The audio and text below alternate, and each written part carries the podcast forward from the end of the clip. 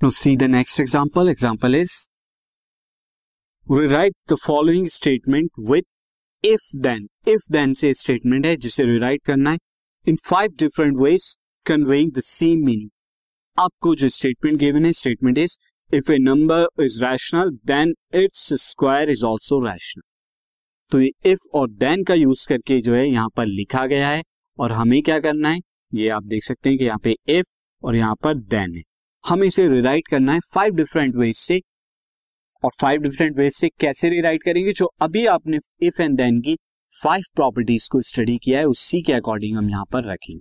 तो first of all उसके लिए मैं जो स्टेटमेंट यहाँ पर लिख देता हूँ तो यहाँ पर आंसर में फ़र्स्ट ऑफ़ ऑल आपको समझाने के लिए वैसे आप डायरेक्ट भी लिख सकते हैं बट क्लियर करने के लिए मैं यहाँ पर कॉम्पोनेंट स्टेटमेंट को लिखता हूँ।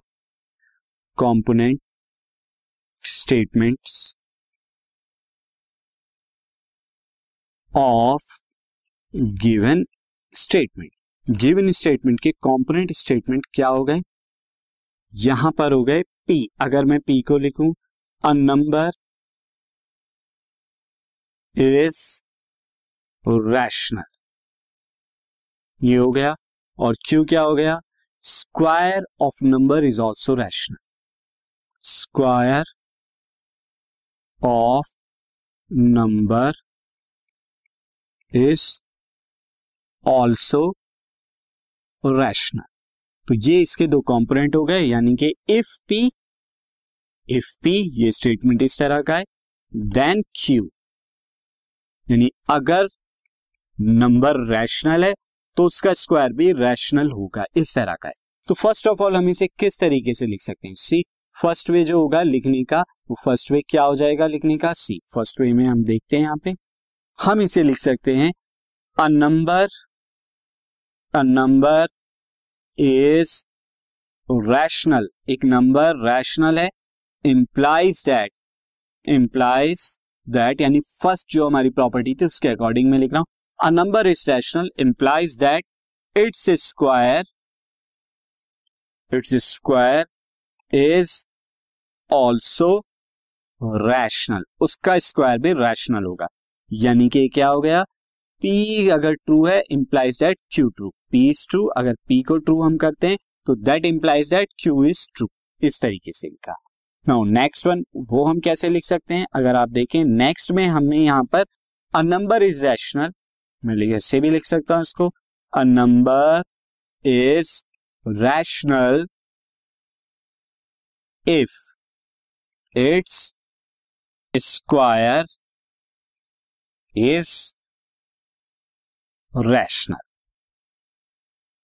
अगर उसका स्क्वायर रैशनल है तो इस नंबर भी रैशनल होगा। यानी कि यहाँ पर हम क्या लिख रहे हैं? If Q then P if Q then P करके इसे हम लिख रहे हैं। इस तरह कर और नेक्स्ट वाले में हम बात करें अगर यहाँ पर थर्ड में, हम कैसे लिख सकते हैं? थर्ड वे से वो हो जाएगा for a number to be rational. To be, यहाँ पर हम लिख सकते हैं सी। To be rational, it is necessary, यानी नेसेसरी का यूज़ मैं कर रहा हूँ। It is necessary, this is, it is necessary.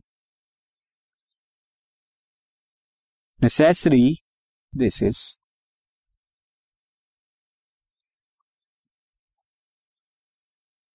necessary that its square is rational यानी यहाँ पर मैं क्या कर? रहा हूँ क्योंकि नेसेसिटी बता रहा हूँ। एंड नेक्स्ट जो फोर्थ वन हो जाएगा अब सफिशियंट कंडीशन के अकॉर्डिंगली हम लिख सकते हैं। वो क्या हो जाएगा? For the square of a number to be odd to be और it is sufficient it is sufficient this is sufficient that the number is the number is odd यानी यहाँ जो है पी कॉम्पोनेंट स्टेटमेंट पी क्या हो जाएगा? वो sufficient जबकि ऊपर वाले थर्ड वाले पार्ट में क्या था?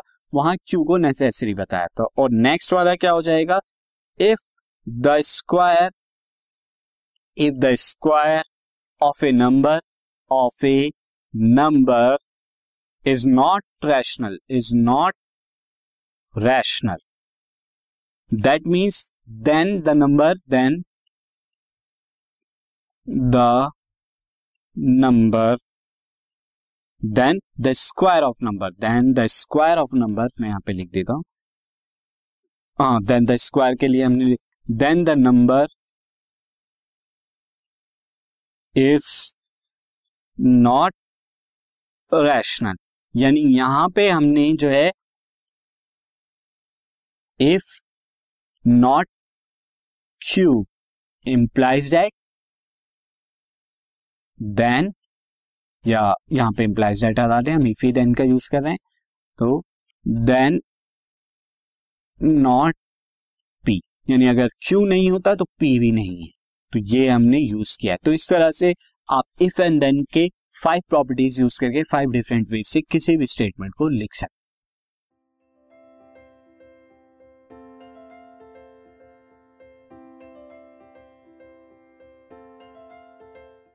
this podcast is brought you by Hub Hopper शिक्षा अभियान अगर आपको ये पॉडकास्ट पसंद आया तो प्लीज़ लाइक शेयर और सब्सक्राइब करें और वीडियो क्लासेस के लिए शिक्षा अभियान के यूट्यूब चैनल पर जाएँ।